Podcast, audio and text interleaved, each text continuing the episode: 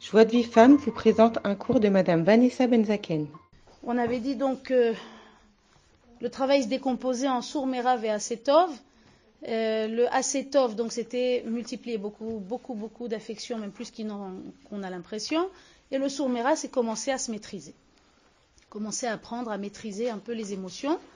Quand je dis apprendre à maîtriser, je n'ai pas dit maîtriser, d'accord? Parce que maîtriser à 120 ans à peu près. Donc on va apprendre à maîtriser ces choses-là. On va commencer à la simresen de commencer à mettre un euh, apprendre à réfréner les paroles, qu'elles sortent pas de façon complètement euh, désordonnée et, complètement spontanée, sans vérifier, passer d'abord au tamis du sechel, de la réflexion. Est-ce que c'est matim maintenant C'est pas matim? Pas toujours on arrive à faire ça. Je, vous mets en condition, mais ça veut dire que c'est une recherche déjà. Et c'est des petits exercices qu'on va essayer de faire, Bezrat Hashem. Aujourd'hui, justement, euh, le Rav, il ramène dans ce cours-là, celle qui veut le retrouver en hébreu, c'est Gilo Yechiba. Mais Gilo Yechiba, il a fait en deux ou trois parties, c'est la deuxième. Euh, il rapporte une, petite histoire, une petite histoire assez édifiante, très simple, mais édifiante. Et dans cette petite histoire, en fait, tout le long du cours, on va la commenter.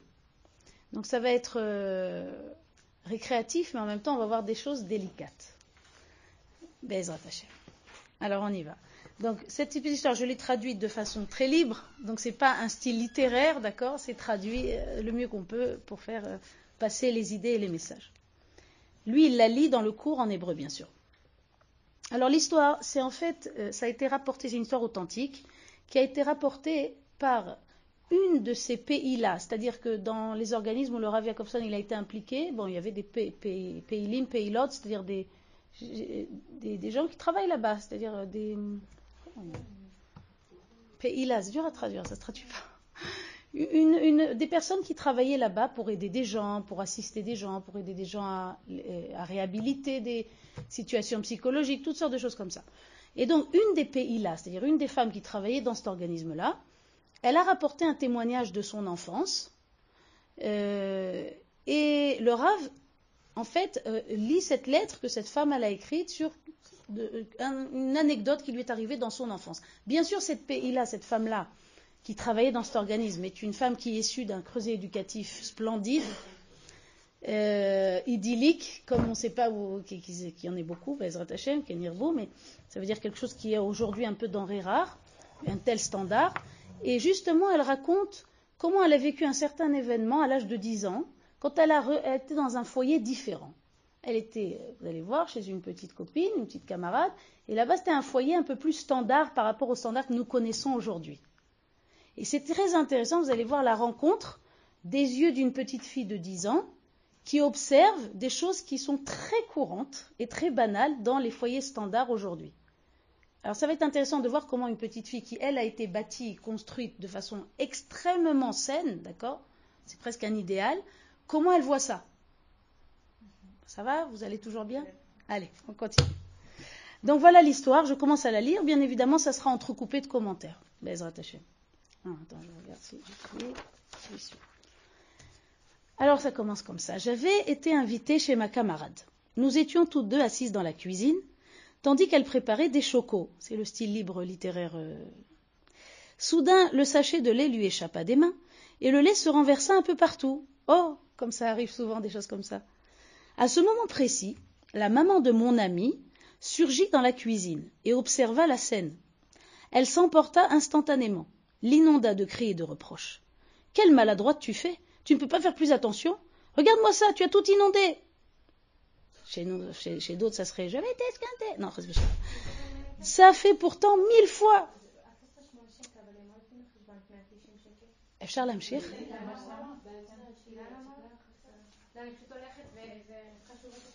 Charles elle s'emporta instantanément, l'inonda de cris de reproches. Elle lui dit donc quelle maladroite tu fais, tu ne peux pas faire plus attention. Regarde-moi ça, tu as tout inondé. Ça fait pourtant mille fois que je te répète les mêmes choses.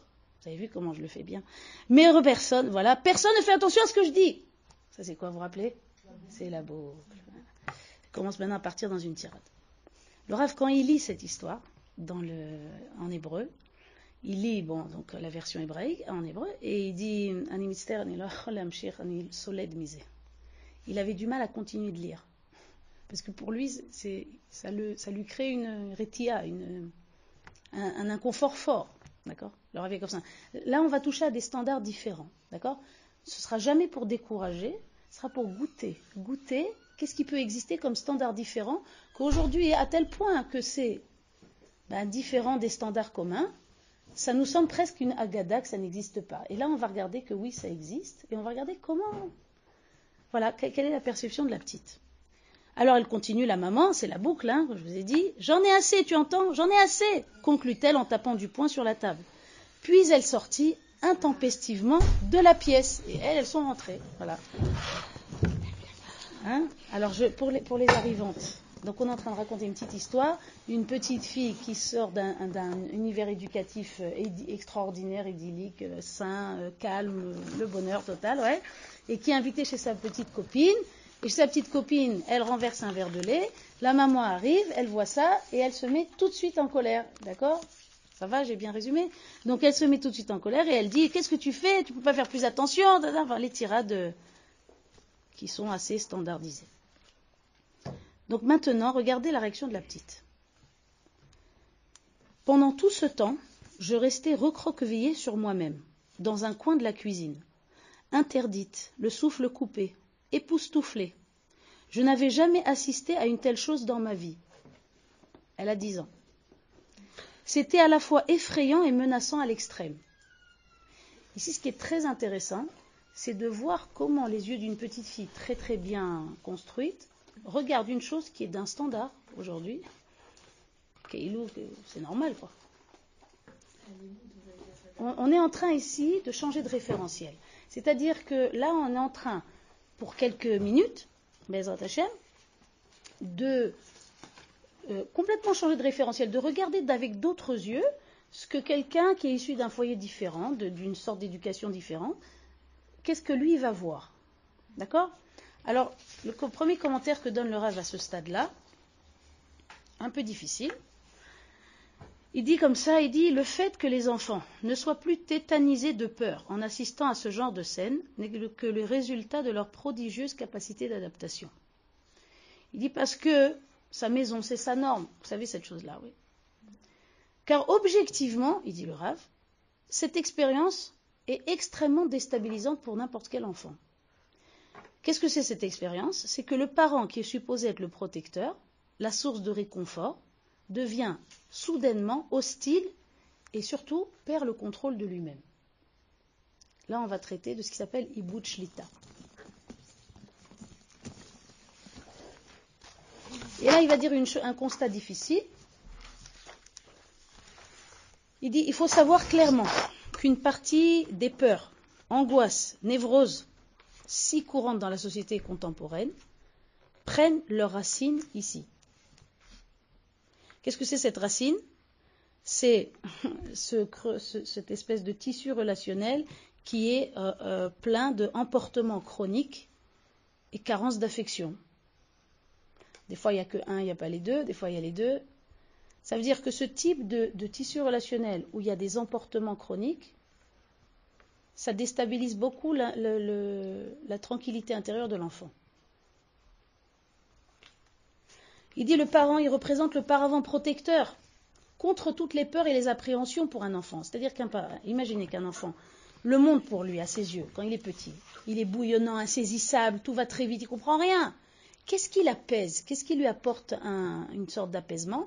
C'est cette perception qu'il a des parents plus grands, plus forts, et, qui le protègent, qui sont le paravent protecteur. Mais quand le paravent protecteur lui-même, il devient hostile et ennemi, alors l'enfant est très très déstabilisé par ce genre de choses. Alors il dit donc, comment ça se fait que les enfants ils sont plus tétanisés de peur alors quand ils voient des scènes comme ça? Il dit, c'est leur prodigieuse capacité d'adaptation. L'enfant il développe un système d'adaptation incroyable. Il s'habitue à cette chose-là qui est complètement anormale, évident. Alors, il dit l'histoire de la perte de contrôle. Il dit quand le parent il perd son contrôle, non pas une fois par mois, mais plusieurs fois par semaine, l'enfant il grandit, il dit ou Ayelet Gadel bli agana. Tous les constats qu'il donne maintenant, ils sont un peu durs. D'accord? On va essayer de voir comment on retraduit dans notre langue, comment on va faire avec ça.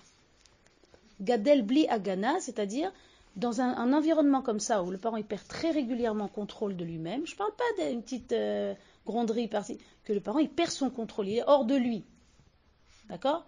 Quand c'est fréquent et très fréquent, il dit Ayel gadel bli agana. Cet enfant il grandit sans sensation de protection.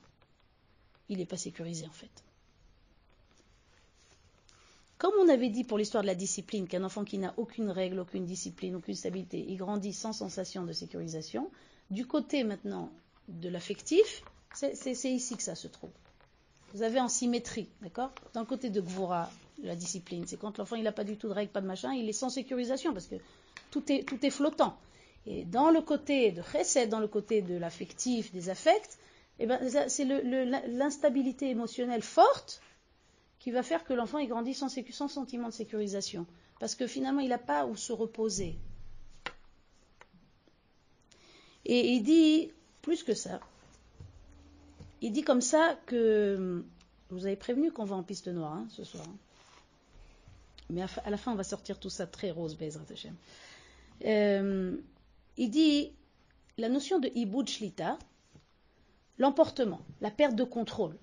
Il dit dans la chavaya de l'enfant, ça s'appelle alimut, violence. Nous, on imagine que la violence, c'est la violence, quoi. Pour un enfant, la, la chavaya de alimut, la sensation de violence, c'est la perte de contrôle du parent. C'est déjà vécu comme une forme de violence. D'accord? Pourquoi c'est si problématique pour un enfant cette histoire-là? Après tout, tout le monde se fâche un peu, tout le monde s'énerve un peu, on est dans une société un peu énervée et tout. Qu'est-ce qu'il y a d'extraordinaire là-bas? Il dit, ce qui est embêtant, c'est que ce caractère incontrôlé et irrégulier ne donne pas à l'enfant les moyens de se protéger. Il dit, supposons qu'un parent, il aurait des principes un peu bêtes et qui serait même un peu rustre, mais disons qu'il serait très très régulier dans ses attitudes. Ça veut dire, on sait que si par exemple on touche à son verre d'eau, ce qui n'est pas grave. Hein. Mais on sait que dans cette maison, supposons, je prends un exemple très théorique qui donne quelque chose de ressemblant, si on touche à son verre d'eau, alors là, il prend une, une, grosse punition. C'est complètement stupide, c'est pas, pas une valeur éducative, d'accord? Mais cela dit, supposons que dans cette maison c'est comme ça, mais par contre, c'est toujours comme ça. C'est-à-dire que, disons imaginons que dans cette maison, c'est des règles un peu idiotes, mais que c'est extrêmement régulier. Au bout d'un moment, l'enfant s'habitue à cette chose-là et il sait s'en protéger. Puisqu'il connaît le mechiron, il connaît la liste tarifaire. Vous comprenez ce que je veux dire? Il dit toucher au verre d'eau, c'est tac. Je touche plus au verre d'eau. Donc l'enfant, il apprend à se protéger, il apprend à composer avec la réalité. Mais quand c'est pas fixe, quand un jour il fait une bêtise et il reçoit euh, oh c'est oh, t'es embêtant, c'est pas bien ce que pas bien ce que ça fait. Bon, une réaction, on va dire euh, modérée. Le lendemain, il fait la même bêtise. La même. Mais ce jour-là, le parent, il a un petit saut d'humeur. Il dit Cet enfant, il grandit sans sensation de protection parce qu'il ne peut pas se protéger de ça. Il ne peut pas anticiper de dire Ah, j'ai compris que si on fait ça, c'est pas bien. Il ne sait pas, puisque aujourd'hui, c'est bon. Demain, on ne remarque même pas. Et après-demain, c'est la crise. L'enfant ne peut pas se protéger. Il ne peut pas anticiper. Donc, il prend les coups on va dire entre guillemets, les, blessures émotionnelles, il les prend direct, sans pouvoir mettre un, bouclier.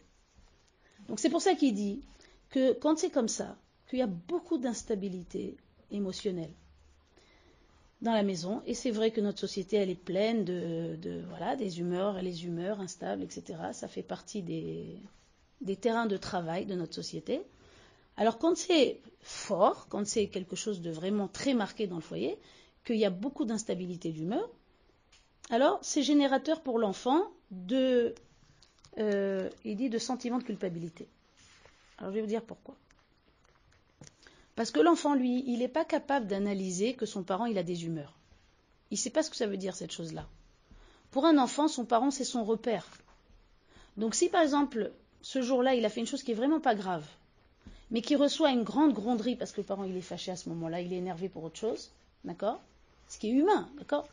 Là, on est en train de disséquer, d'accord, le, principe. On va voir comment on règle, comment on améliore ça. Si c'est comme ça, alors l'enfant, il n'a pas les moyens de se dire c'est papa ou maman qui est énervé. Ou, de, faire la part des choses, de prendre la distance par rapport à l'événement, de dire bon, c'est pas que j'ai fait une chose grave, mais c'est que maman est énervée à ce moment-là. L'enfant est incapable de faire un chicoule comme celui-là. Donc quand il se prend une grande gronderie pour une chose tout à fait minime, il en déduit que où est le drap que celui qui est mauvais, que c'est lui qui, a fait une chose grave, alors que c'était une petite chose, une, pacotille. Donc dans le fonctionnement de l'enfant, c'est comme ça. Il, ne sait pas remettre le dmout euh, en question du parent. Il ne sait, pas faire ça. Parce que pour lui, son parent, c'est son, exemple. Il ne connaît pas autre chose. Donc c'est pour ça que ça, perturbe. L'enfant, il ne sait pas sur quel pied danser, en fait. Il ne sait pas se protéger du prochain emportement parce qu'il ne sait pas quand il va venir. Là, on est en train de mettre le doigt sur un problème spécifique qui s'appelle l'instabilité émotionnelle. D'accord? Mais c'est que vis-à-vis de l'enfant. C'est-à-dire? On est en train de s'énerver au téléphone maintenant avec quelqu'un d'autre, pas avec l'enfant. Non, l'enfant, il est. Est-ce que là, il va, prendre sur lui et ça va lui manquer de la Non, ça, peut, on va dire que ça peut mettre le courant électrique dans la maison. Ça, peut mettre un petit peu d'électricité, d'accord? Mais l'enfant, lui, c'est surtout par rapport à, son, à la relation directe avec lui. D'accord? Maintenant, il se peut aussi que lorsque papa, euh, maman, on va pas parler de papa, maman, elle est, elle est contrariée de quelque chose qui n'a rien à voir avec l'enfant, et qu'elle fait la tête, elle fait la tête, dans la perception égocentrique de l'enfant, vous vous rappelez ce qu'on a vu au début? Il a la sensation que c'est à cause de lui. D'accord? C'est un terrain de prédilection de sentiment de culpabilité inimaginable, l'enfance. C'est quelque chose avec lequel il faut faire très attention parce que l'enfant, il est, il est modelé. C'est Akadosh Baruch qui a voulu que ça soit de cette façon-là. L'enfant est modelé de telle sorte que son parent, c'est son modèle. Jusqu'à ce qu'il grandit et qu'il voit d'autres modèles et qu'il commence à réfléchir d'une autre manière, des fois. Et si on le lui dit Ce soir, je suis plus fatiguée que d'habitude, je vais moins supporter, je vais. ça va, maman, elle est fatiguée, elle s'est énervée toute la journée, le travail. Euh, exactement, on leur explique. C'est On leur explique. On peut expliquer, maintenant je suis fatiguée s'il vous plaît, euh, on, peut expliquer qu'on est fatigué. Il y a une, super histoire d'ailleurs pour les enfants qui s'appelle Ima Ayefa. Je ne sais pas si vous l'avez vu ce truc-là. Je l'ai trouvé une fois à Feldheim. J'allais acheter un autre livre et j'ai vu ça. Je dis, ah, celui-là est très bien celui-là. Chez les Erkorim Estihas, comment il s'appelle déjà? J'ai oublié le nom. Et bien ce livre. Il est bien fait. C'est un petit histoire pour les enfants qu'on leur lit avant de dormir. Et eh bien c'est vraiment bien fait. il explique quand maman elle est fatiguée, elle n'entend pas, elle n'écoute pas, elle fait pas attention, elle a l'air fâchée. C'est très très très bien expliqué. Et chez Ima Ayefa. J'ai oublié, je, je l'ai à la maison, il faudrait que je regarde la, celle qui a écrit ça. Ça, ça peut aider l'enfant? Ça peut aider, et ça solutionne pas. Ça peut aider. Parce que des béquilles, on appelle ça, ouais Des béquilles.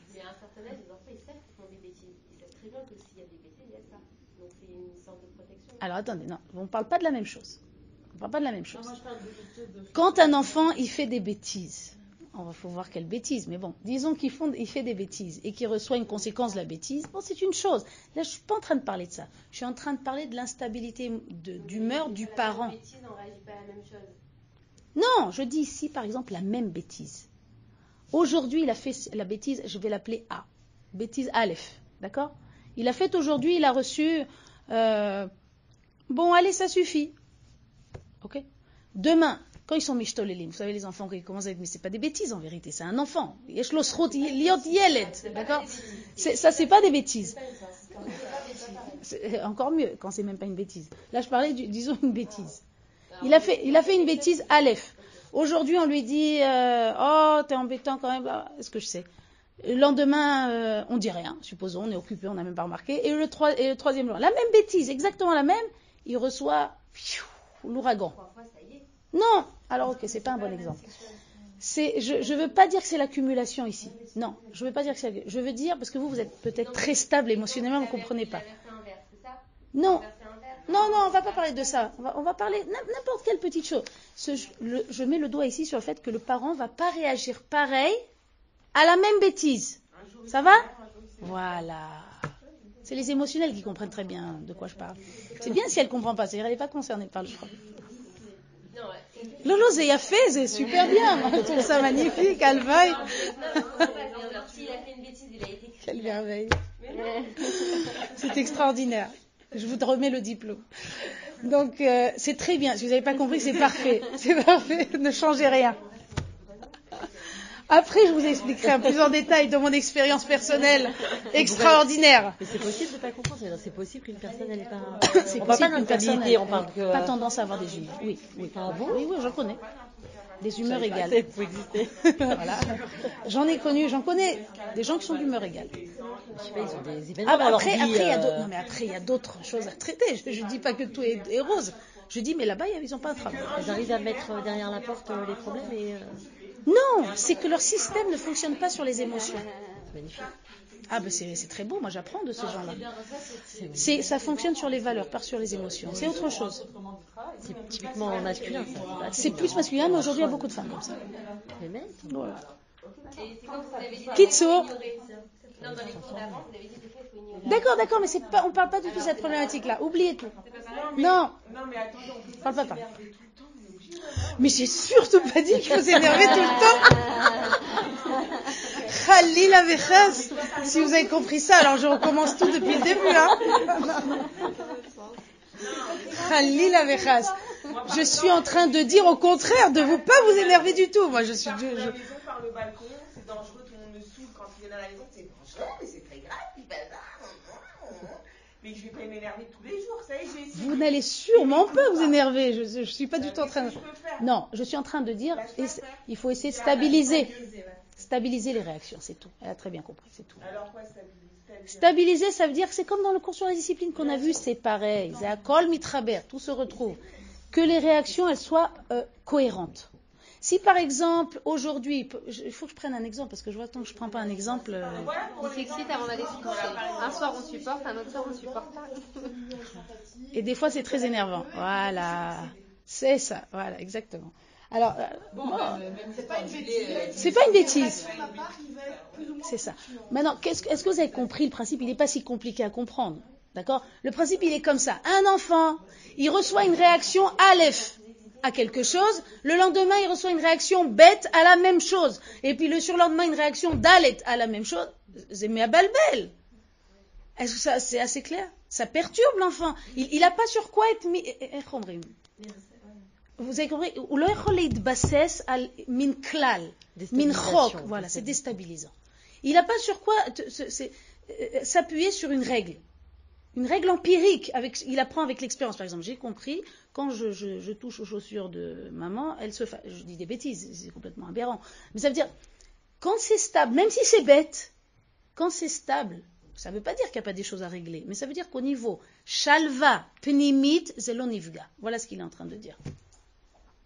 Ça veut dire la sérénité intérieure de l'enfant n'est pas affectée quand on a une régularité de réaction avec l'enfant. Ça va? Inversement, je ne le dis pas, vous avez compris. Vous avez compris l'idée? La sérénité, shalva pnimit. La sérénité intérieure. Pourquoi il n'y a pas cette sérénité intérieure? Parce que justement, l'enfant, il n'a pas de repère fixe. Une fois il fait ça, on- il reçoit un tout petit truc. Une autre fois il fait la même chose, il reçoit une punition euh, phénoménale. Une- euh, pourquoi? Parce qu'à ce moment-là, le parent qui dit à, Auré, mitnadned bematsave ruach. Le parent, il, il- il se balance sur des états d'humeur. Mais c'est c'est un défi qu'on doit relever aujourd'hui. hein. On est tous concernés par la chose. Enfin, tous, pas, non pas tous, excusez-moi. Mais ouais, mais moi je croyais vraiment tous aussi, je sais pas. Non, non, non, c'est pas. J'ai découvert que non. non, c'est pas tous. Mais c'est pas grave. Si c'est notre, si c'est notre défi à relever, eh ben on a un travail là-bas, on va le faire. On va le prendre à bras le corps et on va le faire. Qu'est-ce qu'il y a? Bah, bah, Mais comment contrôler des émotions Alors, euh, alors, c'est ce qu'on a commencé à voir la semaine dernière. On va continuer. Les autres, on va continuer. C'est-à-dire que l'enfant, il n'arrive pas à, à évaluer que, que ses parents, ils peuvent être fatigués. Pourtant, il- Pas dans pas le, non, c'est pas dans ce sens-là. C'est pas qu'il n'arrive pas à évaluer qu'on est fatigué. Bon, d'abord, c'est vrai qu'il a un peu, quand ils sont petits, ils, ils peuvent pas rentrer dans notre état, Non, notre état intérieur. trouve, moi, enfin, en fonction de leur Oui, comportement, mais on voit un enfant, il est trop petit. Écoutez, écoutez l'idée. Un enfant, il est trop petit pour porter la charge de l'autre. Est-ce que vous comprenez ce que je vous dis là? Retenez ce principe. Un enfant, il est en train de se construire. Quand quelqu'un est en train de se construire, il doit être égocentré. C'est pas qu'il est égocentrique. Oui, Il se doit d'être égocentré. Égocentré pourquoi? Parce que Quand quelqu'un il est en construction comme un enfant, en croissance perpétuelle, il se doit d'être tourné sur lui. Après, en grandissant, une fois qu'on se construit, on s'ouvre et on devient ouvert. Maintenant, vous remarquez qu'il y a des adultes qui restent égocentrés parce qu'ils ne sont pas construits. Égocentré ne veut pas dire égoïste. hein. Je ne veux pas être mal comprise. Égocentré, ça veut dire tout tourne autour d'eux. Ils ne sont pas capables de ouvrir à autre chose, à quelqu'un d'autre. Tout tourne autour d'eux. Tout est basé autour d'eux. Elle a dit ça, c'est à cause, c'est pour moi. Et celui-là, il a fait ça, c'est pour moi. Bon, ça suffit un peu. Vous avez compris l'idée? Le, phénomène d'être. Donc, pour un enfant, on ne peut pas demander à un enfant de venir porter notre charge, qu'on est fatigué, qu'on a une vie qui n'est pas toujours euh, euh, coulante et qu'on travaille et qu'il faut. Tout ça, c'est vrai que c'est pas facile. Avala im, at im. C'est à toi de porter ça, pas à l'enfant de porter ça. Comprenez? C'est comme des fois des parents qui disent on est très, euh, on est très très, euh, comment dire, on communique très bien avec les enfants. La mère elle leur raconte toutes, ses déboires et tous ses soucis et tous ses machins, mais ça va pas la tête. Va voir chez ta copine, va, chez la psycho, va, parle pas à tes enfants. Tes enfants préserve-les. Ils doivent pas entendre que maman sait qu'il y, a- des choses qui vont pas. Ce sont des petites choses de rien du tout, mais ça veut dire pas des choses sérieuses. En aucune manière. Oui, ma fille, c'est ma meilleure confidente. Ah. Elle est dégoûtée de la vie conjugale, la fille, elle est dégoûtée de tout. C'est ma meilleure confidente. Qui c'est qui t'a demandé de lui faire ta confidente, toi? Va chercher une autre confidente, va chez ta copine, va chez. C'est quoi ces aberrations? C'est pas leur rôle. Ils doivent, eux, se construire. Donc, ils ne peuvent pas nous porter. Et ce n'est pas leur rôle. C'est une prise en charge qui n'a pas sa place. C'est à nous de prendre en charge. Et que ça demande de nous d'être adultes. Prendre sur nous. Savoir prendre sur soi. Apprendre à prendre sur soi. Pas rejeter le, le, le, le jour Pardon. sur les autres. Des fois, ça peut arriver. Des fois, on est fatigué. Ah, d'accord, on est fatigué. Des fois, c'est vrai. On fait au mieux dans ces cas-là. On fait au mieux. Mais n'attends pas de l'enfant qui va comprendre maintenant ton état et qui va compatir. Mais c'est trop lui demander à un enfant. Un enfant, il a besoin, il a ses besoins maintenant. Il faut qu'on il faut qu'on s'occupe de ses besoins. C'est tout. Il ne peut pas se concentrer sur autre chose. Donc, c'est demander à un enfant ce qu'il n'est pas capable de fournir. Comprenez l'idée? Donc, il est évident que quand on est émotionnel et qu'on a des états émotionnels, c'est une partie, euh, c'est quelque chose, à- c'est un travail. D'accord? C'est un travail de rendre plus régulier les réactions, de rendre plus régulier le euh, mechiron, j'appelle ça, le- la liste tarifaire. Mais c'est vital pour l'enfant, c'est vital pour lui. Parce que ça le perturbe beaucoup. Et c'est pour ça que des gens, par exemple, très gentils, et très bien, et des gens de valeur, de qualité, ils comprennent pas des petits, des, des- dysfonctionnements dans le, au niveau, euh, au niveau, avec les enfants, parce qu'ils n'ont pas mis le doigt là-bas. Ils se rendent pas compte à quel point c'est critique, à quel point c'est critique pour l'équilibre psychologique de l'enfant. Vous avez compris? Comme on a vu ensemble pour l'histoire du coucher, du retour, que c'est des éléments critiques, très très très vitaux et importants, et que pas tout le monde est sensibilisé à ça. Aussi, on est en train de mettre le doigt. Maintenant, on parle entre les trois moments, d'accord? On est en train de mettre le doigt sur ça, sur le fait que l'instabilité, euh, on, va dire euh, forte, on va pas dire des petites humeurs par-ci par-là, on va dire quand c'est vraiment quelque chose de assez marqué, c'est un élément perturbant pour l'enfant et c'est un élément perturbant pour sa shalva pnimit, pour sa sérénité intérieure. D'accord? Donc ça, c'était la partie difficile à faire passer. Hum, on continue l'histoire.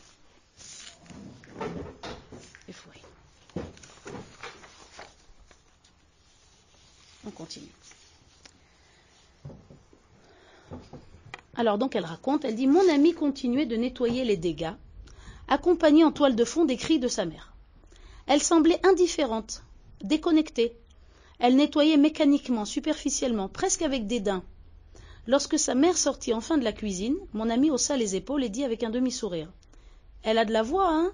Ma mère fait des progrès, non? Cette sorte, il dit le rave, de ré- réaction apathique, c'est l'expression de l'instinct de survie des enfants, de leur phénoménale capacité d'adaptation. Elle prend les choses avec cynisme pour se protéger, cette petite. D'accord? J'étais bouche bée. Jusqu'alors, je voyais ma camarade comme une fille bien et sa mère comme une femme très agréable et aimable. En l'espace d'un instant, toute ma perception a virevolté, et ces deux personnes m'ont semblé soudain semblé si singulières, si étrangères. À mes yeux, celles d'une enfant, elles m'ont semblé presque pas humaines. Ça paraît incroyable ce qu'elle dit. La scène à laquelle j'ai assisté était tout simplement déplorable, consternante. Je me suis enfuie de chez eux. Oui, enfuie. Je ne me sentais pas capable de rester une minute de plus dans cet environnement hostile. Je me suis sauvée pour me réfugier dans les bras de ma mère. Je lui ai dit qu'elle était une maman magnifique, sans pouvoir lui expliquer pourquoi. Il m'était en effet impossible de médire de cette famille, de lui raconter que je venais de découvrir qu'il existait des mamans d'une toute autre catégorie. Quelques jours plus tard, je suis tombée sur la maman de ma camarade dans la rue. Action. Allez, ça commence à action maintenant. J'ai tenté de l'éviter en vain, mais elle m'interpella en disant Eh, viens par là. J'ai entendu de ma fille que tu as eu peur la dernière fois, au point de ne pas pouvoir prononcer un seul mot.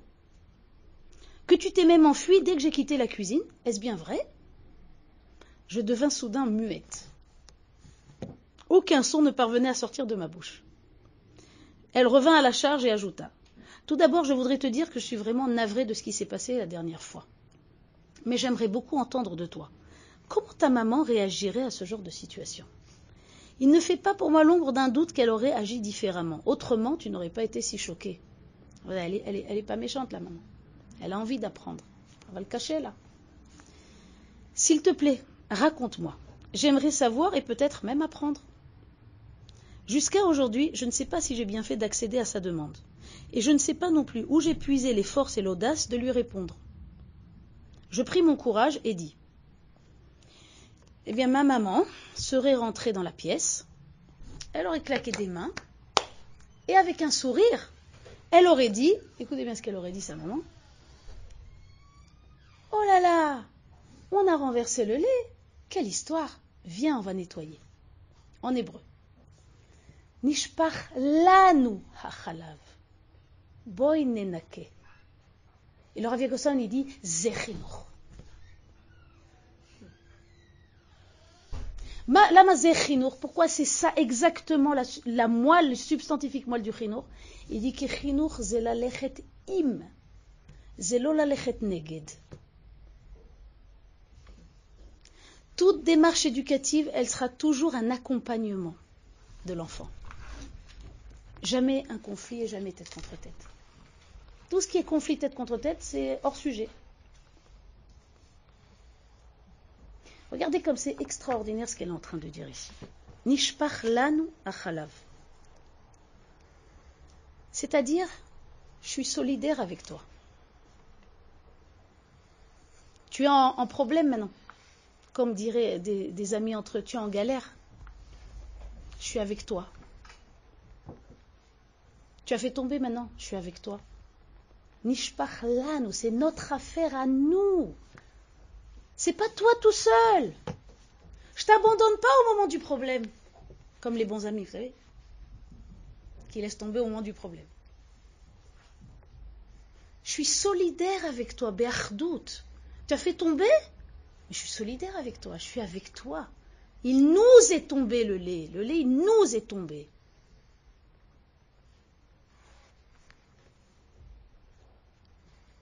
Vous comprenez l'idée qu'il y a ici? C'est phénoménal. C'est phénoménal. C'est rien et c'est tout. Une petite phrase de rien du tout. Nishpach lanu achalav. Moi, je peux vous dire, depuis toutes les années qu'on a étudié ce texte, on ne l'a jamais oublié. Et les femmes qui ont étudié avec nous ce texte, elles ne pourront pas l'oublier. Cette petite phrase. Nishpach lanu achalav. Tout le contraire de l'attitude de démission, de désistement. L'enfant, il est en problème, il vient d'échouer, entre guillemets, ouais. Et à ce moment-là, dans la réaction inverse de chez sa camarade, qu'est-ce qui se passe? Le parent se désiste. Qu'est-ce que tu as fait? C'est tout, on n'est plus ensemble. On est deux entités séparées. Je ne suis pas avec toi. Je ne suis pas solidaire. En cas de problème, je ne suis pas là. Je ne sais pas si vous vous rendez compte tous que les messages qui passent dans un, un, un petit épisode de rien du tout comme ça. Alors, si ça arrive, c'est pas grave. Faut juste retravailler la chose. Pour recevoir les cours Joie de Vivre Femme, envoyez un message WhatsApp au 00 972 58 704 06 88.